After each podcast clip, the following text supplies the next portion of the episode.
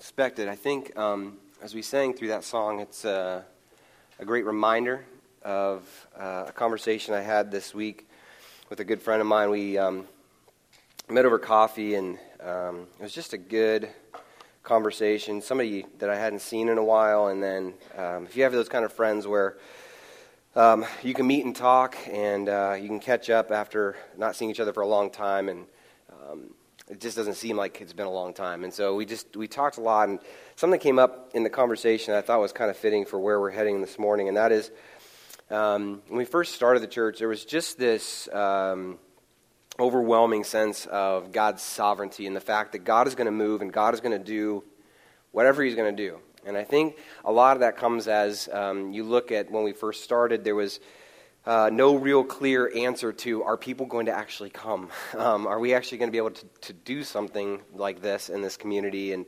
um, are people going to respond? Are people going to come to faith because of what we're doing? And um, it was amazing because I think there was a clearer view in my mind, at least, of the sovereignty of God. That God is going ahead of us. That God is preparing the way ahead of us, and He has a plan. There's, and I think for us this morning, it may be good for you to hear, for me to hear, um, as we talk even about parenting this morning, that um, God's never had a moment uh, in your life, in your kid's life, uh, in the life of this church. There's never been a moment for Him where He's kind of been caught off guard by the news that you were. That make sense? So I think there's certain things that come into our life and we're caught off guard by it. We didn't expect it. It's, it's unseen and we don't know why or how we got the news or, or information and we're just kind of caught off guard. And I think the hope and the, the reality is, um, is that God already knew. God already had that set up in advance. And this friend of mine, she said, um, she quoted somebody and she said, uh, It's amazing that I think often that we have the wrong perspective. And I want to start with this this morning. Um, it was mentioned that uh, we often ha- see life as a human uh, experience with spiritual stops along the way. And she said, I, I think that's the wrong mentality. I think we need to see ourselves as this is a spiritual experience here on earth, a spiritual experience moving us towards eternity and we have little human uh, consequences or human stops along the way. And I think this morning, as we talk about parenting, it's the same that, that, that, we are on a spiritual journey and not just a parenting journey. We're on a spiritual track that God already knows what's ahead for your kids and your life, and He knows exactly how He's prepared it. And we don't have all the answers. And so we're trusting that God is going to do what He said He's going to do. And it's a process, right? Um, our growth in faith and, and, trust in Christ and becoming more like Him is a process from the time that you accepted Christ from the first time till now. Hopefully, you're a different person. Um, you're trusting Him more, you're growing in it more. Um, this church has grown and morphed from where it was to where it is now, and your parenting is the same. Um, I had a conversation as well last Saturday with, um, actually, we were out uh, moving some dirt at the church. I wasn't. Um, Tony was moving dirt at the church. I was just watching him move it. Uh, and uh, I was like, that's a great job, Tony. Great job, move dirt. And uh, somehow we got on the conversation about parenting, and he uh, made the statement, which is perfect for where we're heading in today. That I, and you've heard it before, but um, it's a statement of you never stop parenting, right? You, you never stop being a parent. Even when your kids are gone and, and moved out, it just looks different, but you're always going to be a parent. Same with our relationship with Christ. We are always going to be in Christ. We're always going to be growing in Him. And so it's just a journey and a process. So this morning, for those in the room who are parents, um, this is maybe really, really helpful and practical. We're going to just ask a lot of questions this morning.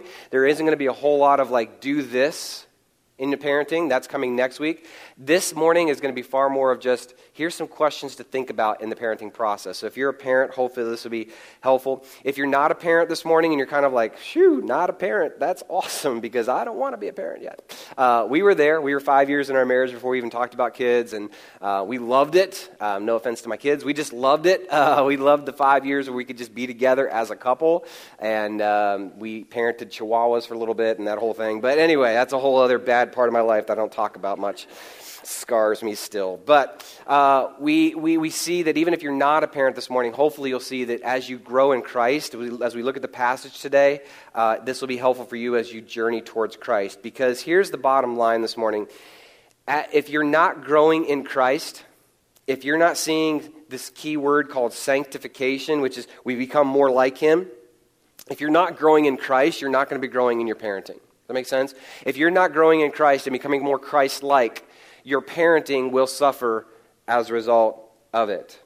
But here's the beauty in parenting, and here's a quote I'm going to give you from a guy named Paul Tripp, and there's going to be some things coming from him uh, as we talk about it this morning. But he says this parenting is, the unfin- parenting is unfinished people being used of God as agents of transformation in the lives of un- other unfinished people which is true. We are unfinished as parents. So, kids in the room, students in the room, who you're kind of like, my parents are nuts.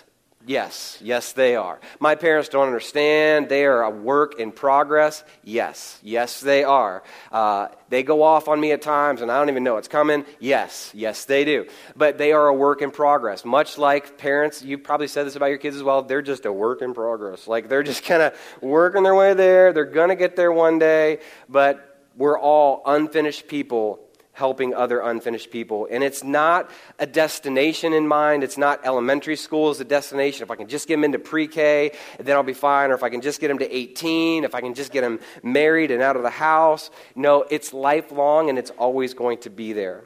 And the same is true in our relationship with God. God is our Father. He is always going to be parenting us. Matthew 6, Jesus prays like this Our Father who art in heaven, right?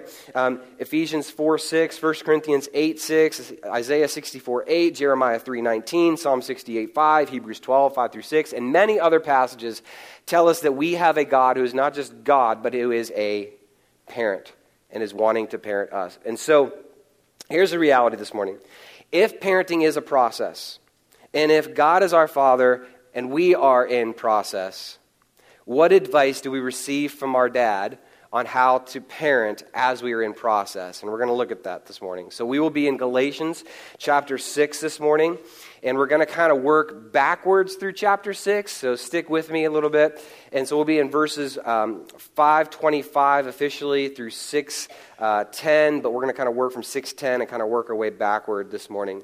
And hopefully, again, you're going to see this morning that parenting is a process, that it's lived out in our sanctification, and that we are, again, on a journey, and that parenting is an, not so much an event as much as it is a process and conversation. So I'm going to ask this morning that we respect the process as we move along.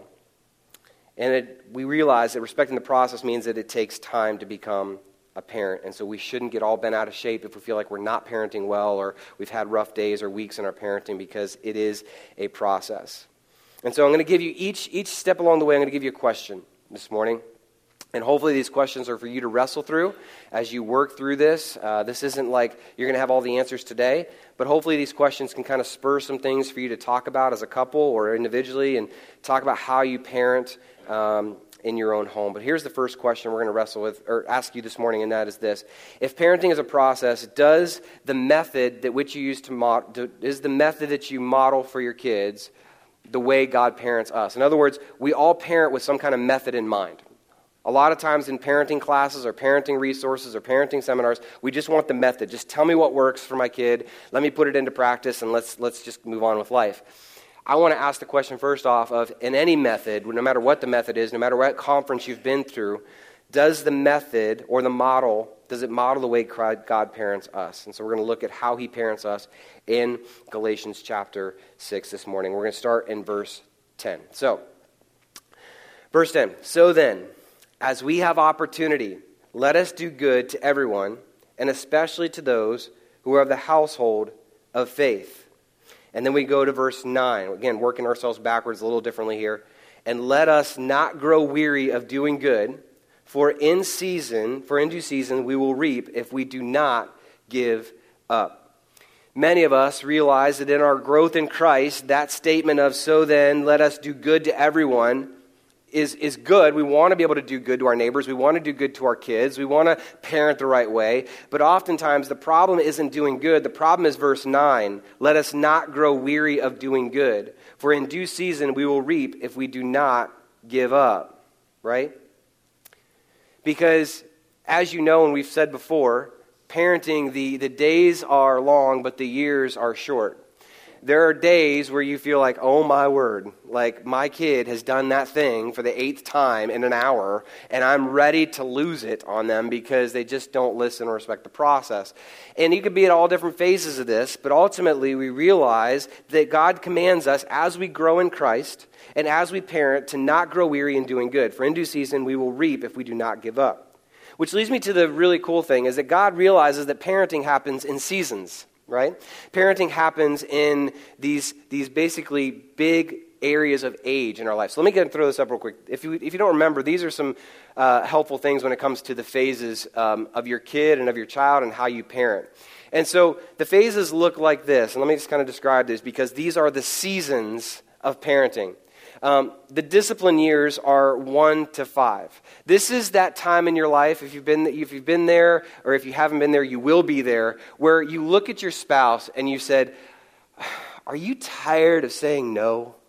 I mean, I just feel like all I do is say, no, stop that, don't do that, and smacking hands off of things. Or, you know, the, the sanctified parents, the ones that, you know, they don't, they don't want to be seen as disciplinarians, but they're in Walmart, right? And they give a little pinch. You know what I mean? The kid's acting up, you're like, you know, and they're like, go! And you're like, just calm down. Nobody saw that, right? It's, it's just kind of how we roll in the first one to five. And the discipline years are exhausting. Can I just say that out loud? It is exhausting in the discipline years because it is. It's, it's, it's training them right and wrong. It's, it's repeating at nauseum the same rules over and over and over again. And it's always feeling sometimes as if you're the bad guy in the situation, right? You're always feeling like I'm always just disciplining and I'm always just saying no and I'm always trying to keep them from grabbing the stove or, or ripping the dog's ear off or it's just it's part of the deal or stop smacking your brother for the fifth time in a five minute period, right?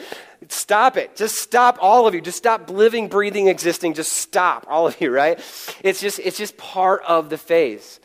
And the discipline years are important because if you don't get the discipline years right, you won't set them up for years later, which is the training years in verses in ages 5 to 12.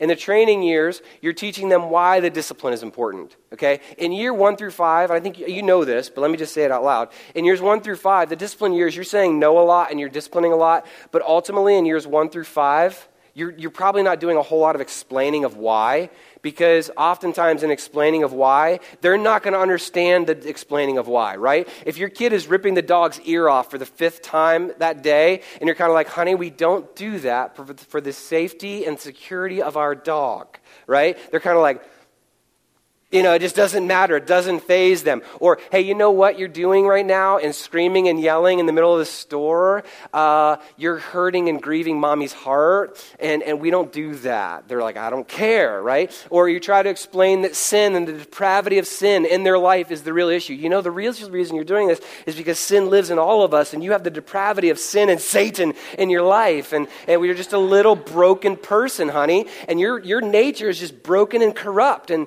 and we just need need to understand that, right? At age one through five, they don't care, they don't understand, they're not going to process that. They just need to know right and wrong. And they just need to know that there are rules, and there are rules for rules' sake, and there are punishments. We've done this with our kids, the uh, ages one through five. There were many times we looked at ourselves and we were like, did we just make that a rule? Right? You know, the certain ones you never thought you'd have to say, like, you know, we had naked day nights, and that was kind of fun because everybody was just, you know, all, not us, but our kids.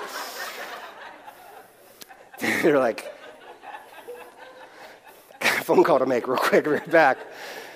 But it was just like, it was just like one of those things, like they were just bound and determined they weren't going to wear clothes. And so we are just like, we're not going to fight it. And so it was just one of those things, like we just, you know, naked time. And, you know, there was little butts everywhere. And it was just running around, and it was just part of the thing. But we also knew that there are certain things we had to enforce, and we had to say, and we didn't say. And, and so those were the things in the years one through five. We just always said we're going to basically go back to these rules, and we put these rules in place because one, it protects the safety and the security of our child, but also it teaches them that there are boundaries. And probably one of the biggest rules we had in this was one of disrespect and one of lying, and one of disobedience. Those are probably our top three, right? Disobedience, if there's any disobedience and not following through, and we've asked you to do something, there was probably some big punishment. Lying was always a big one. And uh, it was just one of those things we just said, we want these to be in place, and they're not always going to explain them. And then you get into the training years of 5 through 12, and that's where you can start to explain these a little bit better, and you can start to kind of have conversations with them in elementary school about why we're supposed to wear clothes, or uh, why we're not supposed to do the certain things we're supposed to do. And, and we kind of train them in that. You know, it gets weird when they're eight, and they're like, naked day! And you're like, no, no, no, no, no, we need to be having a jobs and not children's services build us. And so um, in the training years, you start to explain a little bit more about who they are. And you start to explain a little bit more of why it is they do it the year. And then if you do the first two right, then the coaching years is 13 to 18. And this is the fun phase for us. I think we're, we're kind of in this phase as parents. And, and this is that phase where you get to kind of just like let your kids call some shots and uh, see how they do and push them a little bit in it and say, I don't know, what do you, what do you want to do? What do you think we should do here? And, and let them kind of run with the ball a little bit. And then when they come back, we, we run the play, we, we bring them back into the huddle, and we're kind of like, hey, here's, here's some ways maybe to do it differently or think about it differently. But we ultimately are kind of coaching at that, that point. And that, then lastly, the 18 plus is really the friendship years where you start to kind of have different conversations with your kids and Hopefully, if you've built the relationship well, then you start to have the friendship years. Now, here's, here's the problem that I know happens in, in many homes, and the, the thing that we never wanted to happen in our home, and that was this. We never wanted to flip the phases.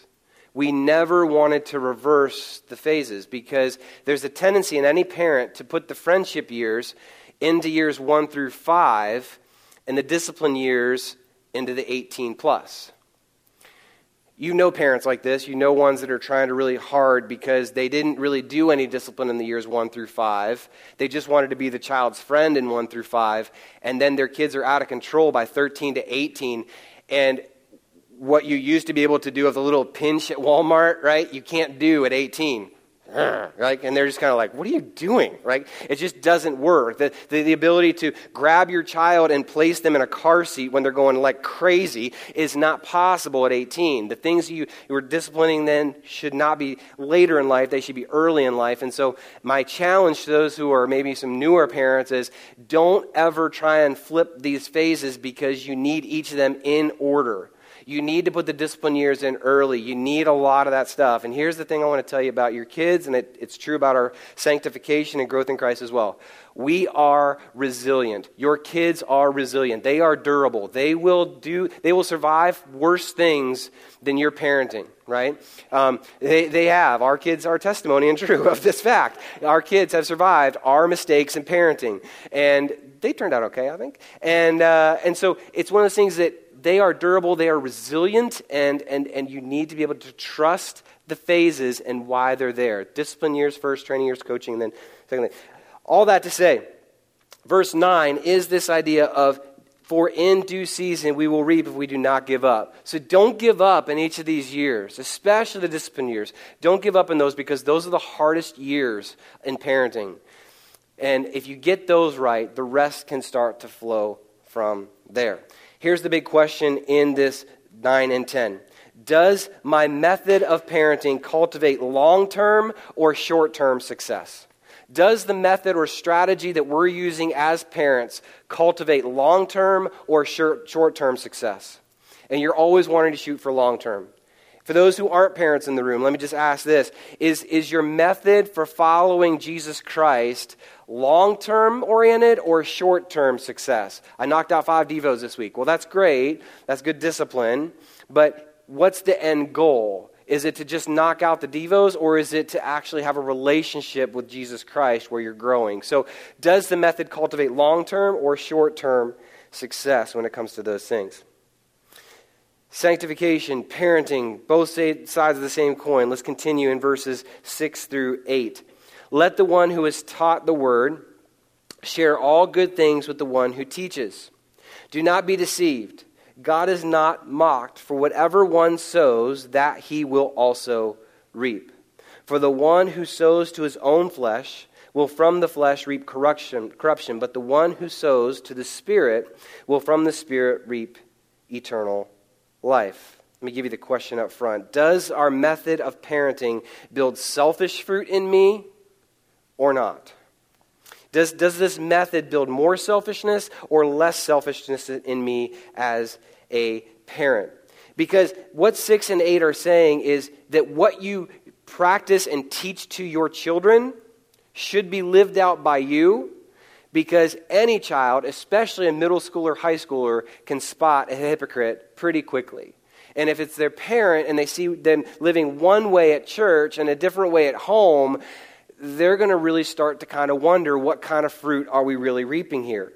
They're going to see that what is taught here versus home is very different. So, how does that work?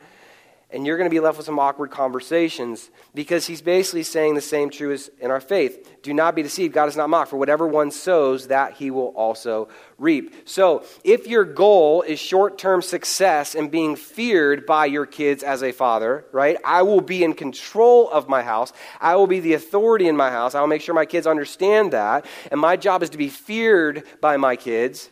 Then you will reap the rewards of being feared as father which ultimately, most likely, I've seen ends with rebellion, but you can, you can try it out. Or if, if your method for parenting is, I will be in control. I will, I will be in control of my kids. I'll be in control of every situation. I'll make sure that my life is controlled. There is no chaos. Um, I'm just going to schedule it. It's going to be perfect.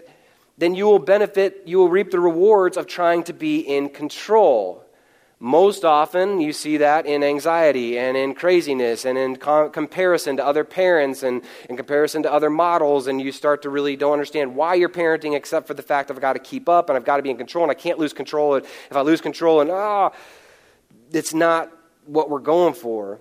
If, if one of your short term goals is to be seen as the together parent, right? The, the, the good parent, the, the, the perfect model parent then, then, then you're going to reap the benefits of that. And, and unfortunately, there are probably going to be some negative benefits of that. And so God's saying, I want you to reap something bigger. I want you to trust that you have a father who teaches you how to parent and follow me uh, and, and, and let me show you how to parent rather than trying to produce all these selfish fruits that he mentions actually earlier in chapter 5. So that's the big question. Does this method build selfish fruit in me or not? Am I just trying to, to, to, to eliminate problems in, in, our, in my parenting, or am I truly trying to fight for the relationship? We move on. Uh, chapter or verses 4 and 5. Let me begin in 5. If we reap what we sow, if we're supposed to do good and give, uh, and especially to those who are in the household of faith, if we're not to give up and we reap what we sow, he continues on in verse 5 For each will have to bear his own load. In other words, as a parent, you each will have to give an account for your child before Christ one day.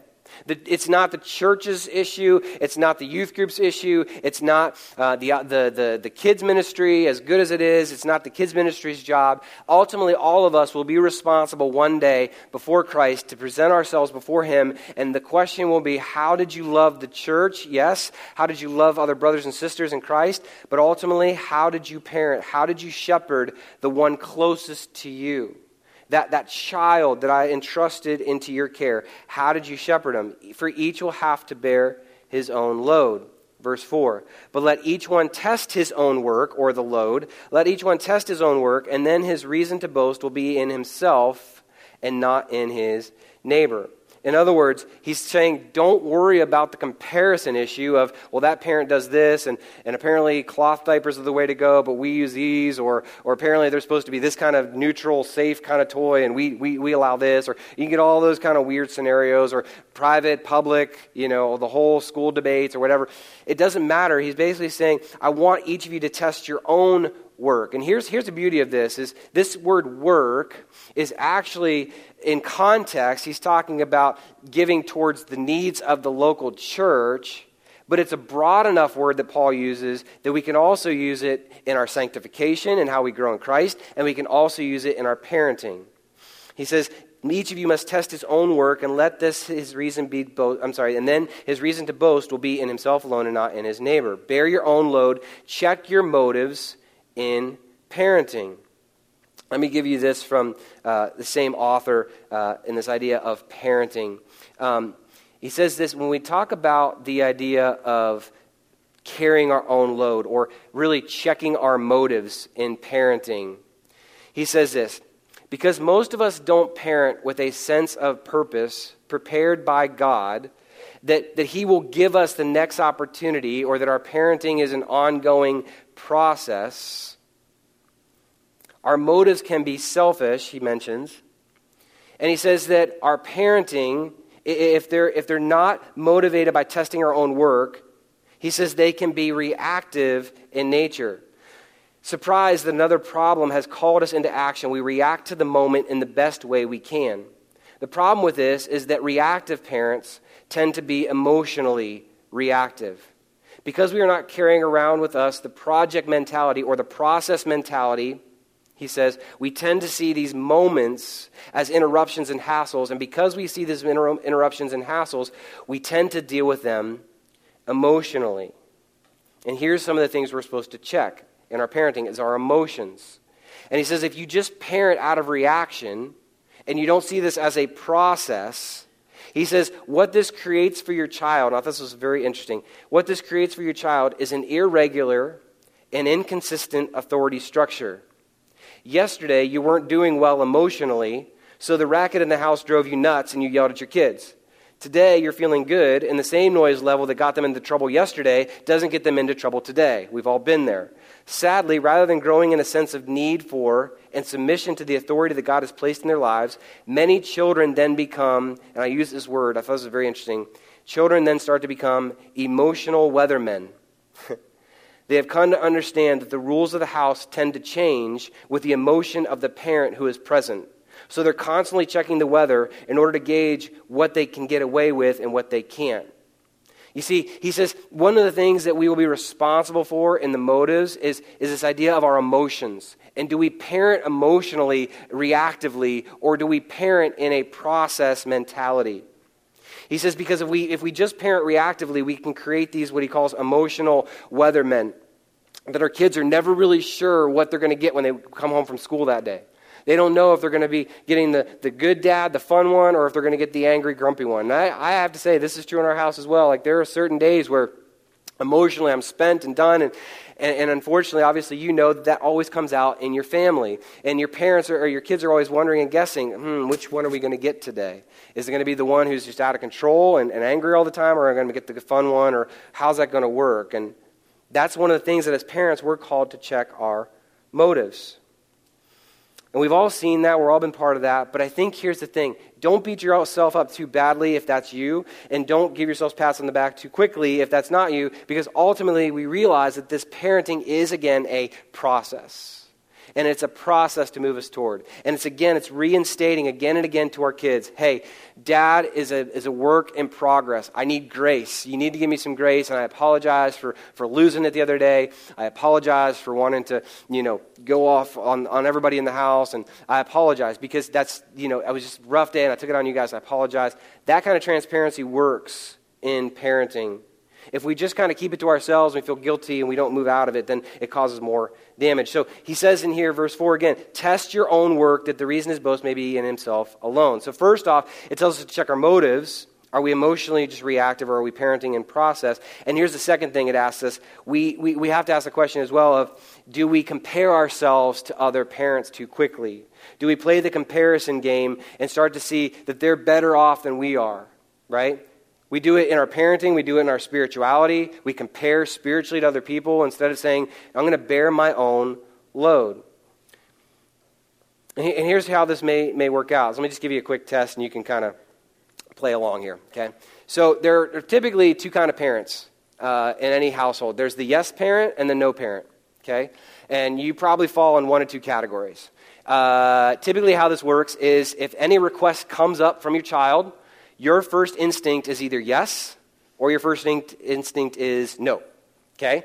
Uh, I tend to be, I don't know what I am, probably a little more no. I probably am a little more no. I probably am a little more law, I probably a little more justice, a little bit more like, mm, no, let me process that to figure out all the equations that could go wrong with that, and then we'll figure out whether this is appropriate to do, and I'll get back to you. Right? That's, that's probably me. Um, my wife's probably a lot more of the yes. Like, sure, let's do that. Why not? Uh, let's, let's go ahead and do that. And whatever they ask is just a simple kind of yes. Now, here's what happens in your own parenting in the yes and no parents. Whether you fall in one category or the other. I'm not going to make you raise hands, okay? But, but here's what happens when you fall in either of those categories. Isn't it true that typically the yes parents always second guess or judge the no parents? and all the no parents secretly judge and you know undermine the, the, yes parents. Like we were the no parents. Like we're always kind of like, well, they always say yes, so their kid's going to be out of control. Like, of course they're going to give all the fun stuff. And just wait. I'm telling you, at 18, their kids are going to be crazy because they just have no boundaries in their life, right? And all the yes parents are judging the no parents, right? Because they're like, oh my word. Oh my word! Just just let him have some fun for crying out loud. Like it's just a it's just a toy. It's just a just let him have some fun for for one day. And that can often happens outside of us, but that also happens inside of us as as couples. Correct? Right? Oh my word! She's letting him do that thing again. She's letting him, and it drives me insane. And so we just as maybe just kind of if we're no parents, we kind of like just hold our tongue and then we wait for it to blow up, and then we're like, yes, see, told you. I told you. I told you no, right? Or the no parent, like you said them no again and again and again, and their kids are like just bored out of their mind, and you're like, see, I told you. Let them have some fun. Let them breathe. Take them out of the cage for a day. Let them do their thing, right?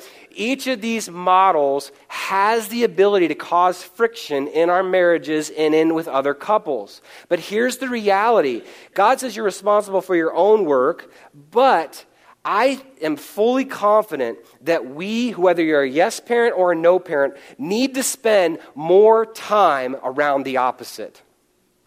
I fully convinced of this. Like if you have other couples around that you tend to couple together as no parents, spend some time with some yes parents. Just just break out of the bubble a little bit.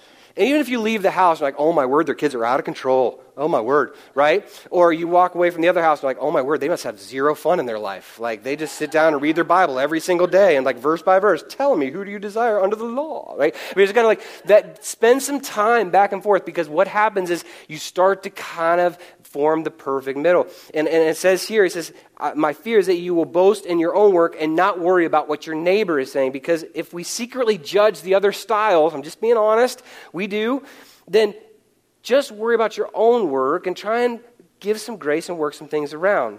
Because here's the big question when it comes to our own family and our own work, and this is kind of a off question, but I think it fits. Does this method work with our child's personality? Or you could say, does this method work for our family? Right? There's not a, in the Bible, there's not a like clear cut chart of Monday, do this as a parent. Tuesday, do this. Thursday, weekends, here's how you spend your weekends. Like, it's just not, it's not in there. So know what works for you, know what works for your child, and parent in that way. Moving on. He says this. Um, if you don't understand what you've been called to as a parent, you will always set up unrealistic expectations for your children and frustrate you as a parent, which gets us into Galatians chapter 6, 1 through 3. Brothers, if anyone is caught in transgression, you who are spiritual should restore him in a spirit of gentleness. Keep watch on yourself, lest you too be tempted. Bear one another's burdens, and so fulfill the law of Christ. For if anyone thinks he is something, which when he is nothing, he deceives himself right? Brothers, if anyone is caught in a transgression, you who are spiritual to restore him in a spirit of gentleness. That's not just your brothers and sisters in Christ, that's your kids as well. That's in how we parent. Do you parent with the heart in mind, in this idea of spirit of gentleness, or, or do you want to just right and wrong and we're going to fix the problem? He says, even in our parenting, we can put this into our parenting application. You who are spiritual should restore them in a spirit of gentleness.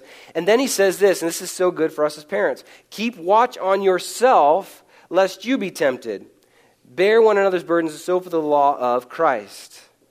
How many of us in our parenting, and we're trying to do the right thing, our spirit gets tested, we start to fall into temptations of anger or fear or guilt or, or whatever it is, and we parent out of fear or guilt or manipulation or not being the right parent or not doing the right thing, we fall into the temptation of sin, and then we start parenting in sin versus parenting in the freedom that Christ gives us, and then allows us to parent in a spirit of gentleness, in a spirit of being spiritual, in a spirit of being restoration of the relationship.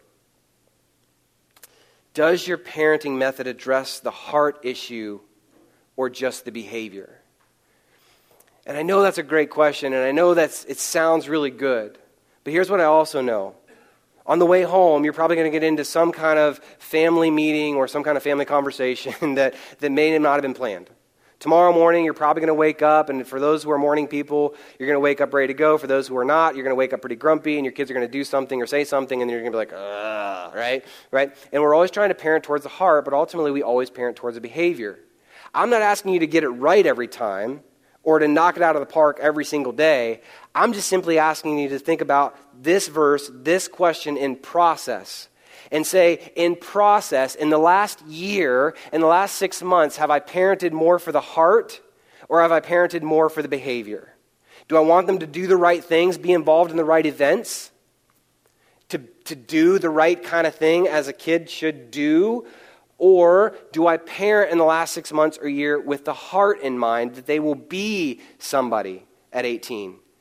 Not that they have the right career, not that they have the right whatever, but are they the right person? Do we parent with the heart in mind? And when the heart's in mind, we're always to, par- to parent in a spirit of restoration, in a spirit of gentleness. As you think through the phases, even, this is a great question to ask. And even when you think of the different phases, whether it's the discipline phase, you want to put that back up, the discipline phase or the coaching phase, training phase, whatever it is, the question of heart comes into all of them, right? Even in the discipline, you're going to break their hearts a little bit in, in 1 through 5. But I would maybe challenge a little bit and say, I don't know if you're going to break as many hearts as if you're going to break as many wills. Because ultimately, in 1 through 5, what you have is a broken sinful, know, you're like, not my kid. Yeah, your kid. Uh, all our kids are. Broken, sinful, needing grace in Jesus child, right? And what you ultimately have is a will that is strong, right? You remember those ages, one to five. And their will is so strong that they're like, I will break mom, right? I will break dad today. And I don't think they ever say that out loud, but sometimes you feel like it is their mission, right? They are ultimately there. They almost got me today. I almost lost it in the store. I almost got it on the news. It was one of those days. But I, I have to remember, even when they're trying to break me, even when I'm, I'm just, I'm dealing with the will, and the will needs broken and brought into the submission of Jesus. And if I think of it that way, I'm parenting to the heart and not the behavior, right? If you're thinking of just breaking the will at discipline years, you can do that fairly easily. Not healthy, but you can do that fairly easily. If you're thinking of the heart in the training years and not just the behavior, that's different. In elementary school, right? And they, they're trying to make friends and they're trying to not act up in class and, and the teachers and parent conferences and the whole thing, and you're trying to train towards the heart. Your, your, your conversation should be different if you're training for the heart, not just the behavior. Same thing in the coaching years. You're trying to develop in them a heart that loves Jesus. That when they leave your house, they still love Jesus. That they're still processing what it means to grow in Jesus. So that when you get to the friendship years, you're not even worried about behavior. It's all heart. It's all heart because you can't control the behaviors anymore. And hopefully, as you've trained them to, to fight for the heart and the relationship with Christ, that that starts to change. Does your parenting method address the heart issue or just the behavior? And last but not least, here's the beauty of all of this and here's what I love as we end this in verses 5, 25, um, and 26. If we live by the Spirit, let us also keep in step with the Spirit. Let us not become conceited, provoking one another, envying one another. Here's the truth you can't parent in your own strength, you just can't do it. You don't have the ability. I don't have the ability. You can't be more like Christ in your own strength. You can't grow in your relationship with Jesus Christ in your own strength. You just can't do it. So, what has He done? He has left us the Holy Spirit in our lives to provide us with the strength that we need to do it. And He says, as you live by the Spirit, keep in step with the Spirit. And if you do these things, it should involve the Holy Spirit, other parents, but ultimately, it's saying you can't parent in your own strength. You can't parent alone. You can't grow in Christ alone. You need the Spirit's help. You need other people around you so that you don't become, verse 26, provoking one another and envying one another. That's ultimately what conceited is. When you're conceited, when you're arrogant, either one, you're provoking others, which is your kids or others around you, or you're envying other parents, and this is not healthy either. So he says, live by the Spirit, parent in his strength and not your own strength. Biggest thing again this morning you are not left alone to parent alone. You are not left alone to grow in Christ alone. He says, I have given you a helper who is the Spirit, and this is a process. This is a journey as you parent. So this morning, all of that to say, you are a parent in process, and you are heading somewhere. As a believer in Jesus Christ, you are in process heading towards eternity. And this is a process, this is a journey. So don't get bent out of shape because you blew it yesterday or the week before and you just feel like I'm just a terrible parent because I never get it right. Don't put all the weight on yourself of I have to have every exact conversation with my kid about, the, my fa- about their faith and about this, and I got to nail every conversation. You ever feel that way as a parent? I got to nail every conversation. I got to nail every dinner time activity. We got to do all the right crafts. We got to do all the right stuff because if I miss an opportunity, I failed as a parent. Here's the reality they're not going to remember half the stuff you do, honestly right? If I ask my kids, hey, do you remember what we did in years one through five? They're like, well, I don't know, naked time. You know I mean, like, I, I mean, it's just not going to happen, right? It's just not going to be things they remember. What they're going to remember is that mom and dad are in process as they love and grow in Jesus. And we as parents are trying to get them to do the same. We are a parenting in process, so don't worry about every nuance. Trust that you have help on your side as you parent in process. That's week one. Parent in the process. Next week, we're going to get some more specifics, okay? So this week is large, big. Know that you're on a journey. Know that you don't have to get it all together at the right time. Next week, we'll get you some specifics about how do I actually do that. Good? Make sense? Let me pray for us as we parent and as we grow in Christ. Rich is going to lead us from here and then uh, give you a couple announcements as we close out. So, Father, we thank you this morning that we are in process. We thank you this morning that you have not left us alone in our faith. You have not left us alone in our parenting. You have said that you have given us a helper, which is the Spirit who lives in us. And so, Father, I pray this morning that we would understand that that we are in process, that we may not get it right all the time, but we have you on our side. And Father, as we parent this week, I pray that we remember that. I pray that we would fight for the heart. I pray that we would fight for not just right behaviors, but a love for you. Father, for those who aren't parents in this room and we, we talk about our idea of growing in you, I pray that we would remember that we are a work in progress. We are not where we were, praise Jesus, honestly, thank you. We are not where we were. We're not where we want to be, but we are growing in you. Help us remember that as we walk this week. In your prayer.